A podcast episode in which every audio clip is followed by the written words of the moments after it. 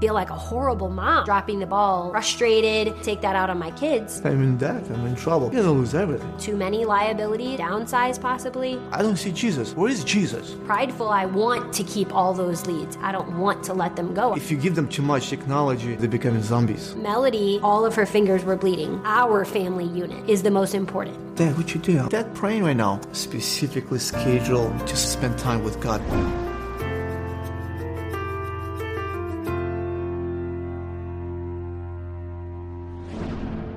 We agreed and wanted to be married without kids first to be together because we both grew up in big families. We didn't know anything outside of being surrounded with other people. When you grow up in a big family, you're in survival mode. You don't get that much attention, so you have to figure out yourself what you do and how you do things. I'm really outgoing because I'm an easygoing person. Like, I want to connect with everybody. I, it's considered like people pleaser. I had to learn you do need to be aware and how you're coming across to people. And I look at my brothers and sisters, I have nine of them, all of them Christians. No one has a business. We're all pastors, preachers. My dad was disappointed. He's like, Andre, I want you to be a pastor.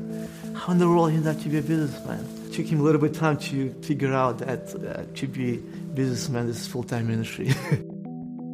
when I started my business, I started fast. I ended up to that. Crazy, mad, and unstable. It's tough. I feel like a failure. I was dropping the ball all over the place at, at work because I'm behind here. I'm trying to spend extra time to make up for it. And then when I get home, I'm, you know, mentally exhausted and frustrated with myself.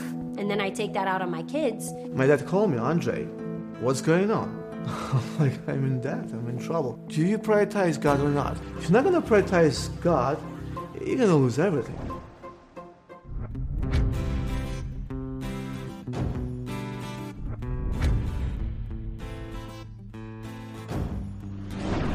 When I find out that Mary is pregnant with her first child, which is Adriel, I just couldn't sleep all night.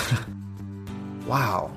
I mean, this is miracle. It was kind of cheesy, but I kind of jump in right away and read the book. How to parent the kids, which is didn't help me at all. Watching that moment of the childbirth is changing your life. From that moment, you just realize, you know what? They are in this world. There's a mindset. There's a worldview, and who's gonna affect them? Who's gonna change them? Me. It's my job. It's not the school's job. It's my job to influence them. And how I can do that? You ready? I'll pretend. Specifically, we try to focus together, make a dinner here in the house, and have a fellowship with the kids. And this is the moment when we're just together.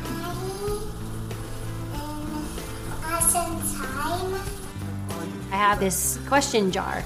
We pull questions out and, you know, ask, like, what was your favorite childhood memory? Or what, what was the first pet that you ever had? Or what's your favorite color and why? And some of them spark into other deeper questions and how we grew up and what it was like. Volleyball every Sunday. A lot of things he says that it's just like you have to like think. Three years old, right here in the kitchen, he was sitting here, and he's like he holds the cup like that. See it? I see this cup. I don't see Jesus. I mean, I can see God. Where is Jesus? I'm like, hey Joe, do you have a heart? He's like, yeah, I have a heart. Like, where is your heart? He's like, it's inside there, but can you see? It's like, no. So Jesus lives inside of your heart. So you cannot see him, you cannot see him, but he lives inside of your heart. oh, okay. Specifically schedule the time to spend time with God in my room. For my kids to see that. For my son to come in, hey, Dad, what you doing? I'm, I'm praying. I'm having right now time with, with Jesus. And he's like, and he would sit, he would stay with me, and then he would go back to you. Oh, Dad, praying right now. At night, when, when we pray, we usually pray around the table, and we usually uh, uh, pray on the knees. Uh, It's not just to be traditional or anything like that. When I start the prayer, I always saying, okay, for the first minute, we're gonna pray publicly.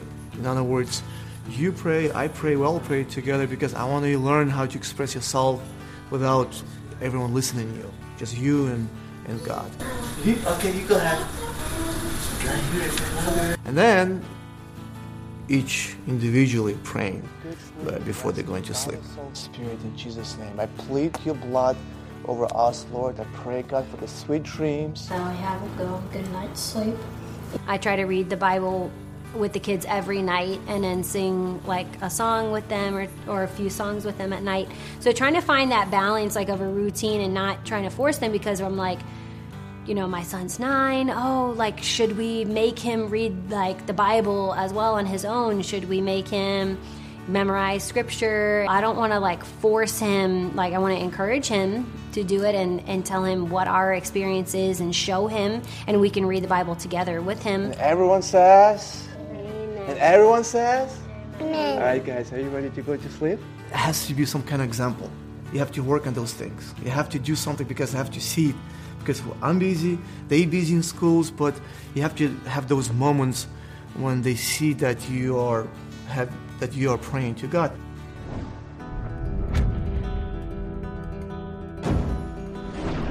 Melody is right at this transition point where she's very aware she's she was in kindergarten going into first grade. My mom passed away in October.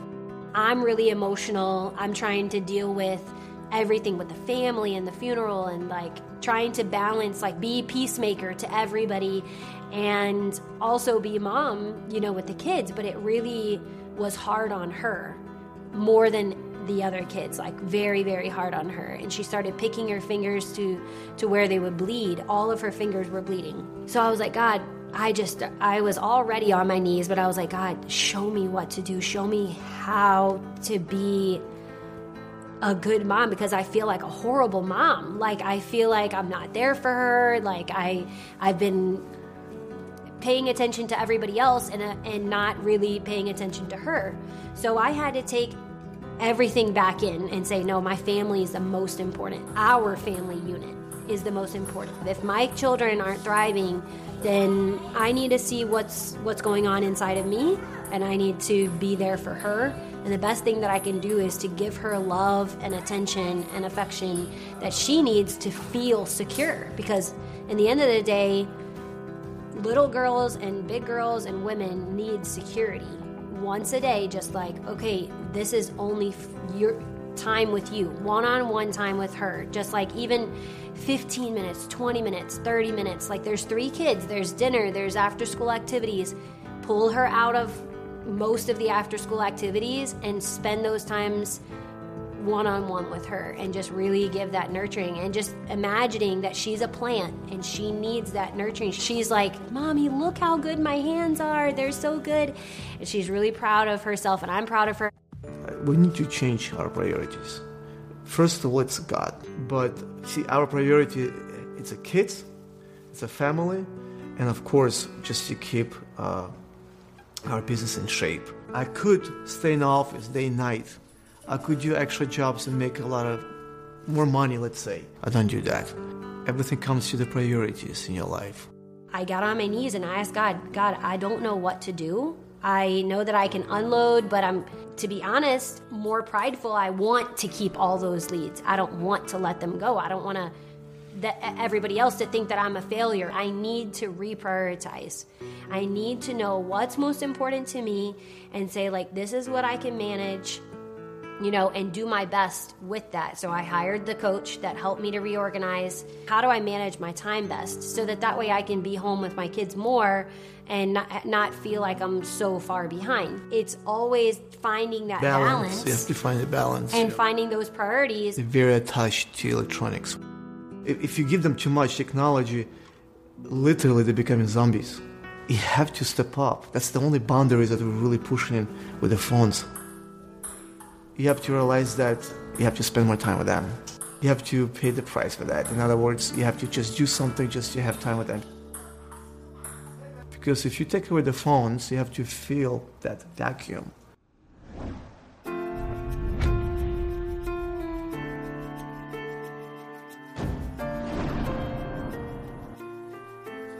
I'm the one who should stand up and pray for my family, no matter what, plead the blood of Jesus for the protection of my family. We set the environment for our home. Our body is the temple, but our home is the environment where God lives.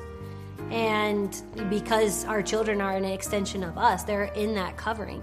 And our home is a is a sacred place. Each child is so unique and so beautiful in their own way. How is your parenting style uh, working with Adriel? How is it working with Melody? And what each individual needs. They're not gonna be perfect. I think they can make mistakes, and they will make mistakes. Fine, but as long as you believe, it, it's just spiritual thing. It, it, it's just by faith. It's a very hard times with the COVID right now. Some people lost businesses and jobs, and some people have a dad. So what they can do? I think the best of what you can do just to be strong in your faith.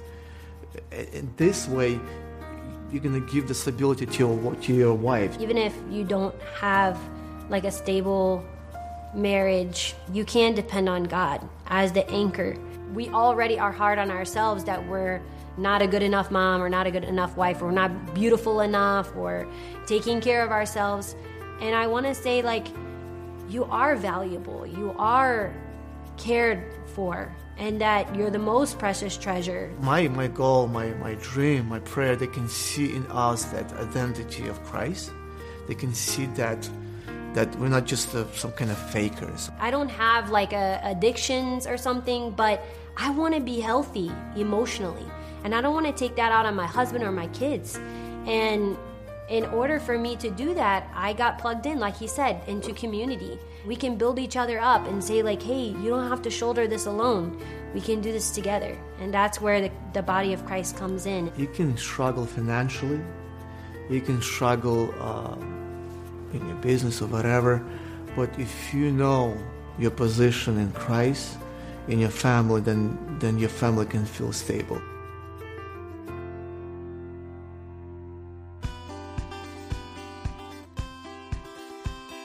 Well, we just had our 15 year anniversary. Andre and I under an umbrella, which to me symbolizes the umbrella of God covering our lives. And I have the three hearts, which symbolizes our kids, and the number 15. We're two little lovebirds in our relationship, and that's our three kids. Is the three flowers in our life. And I have love and faith always go together.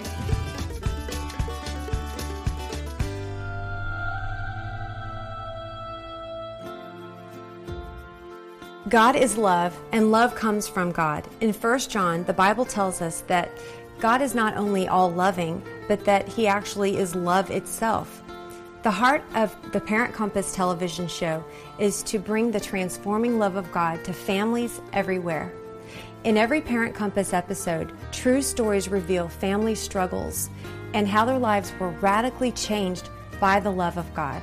Parent Compass, an award winning television series, is completely funded by people like you. If you have been touched by God and you want to share God's love to others, would you please pass it on? Jesus tells us to go into all the world and to tell about Him. With your donation, you allow us to take this television show into many different nations and in many different languages, free of charge. And a portion of your donation goes to Parent Compass Outreach to feed starving children. Your gift does so much. To make your tax deductible gift, go to parentcompass.tv forward slash donate. That's parentcompass.tv forward slash donate. And thank you for sending love and hope around the world.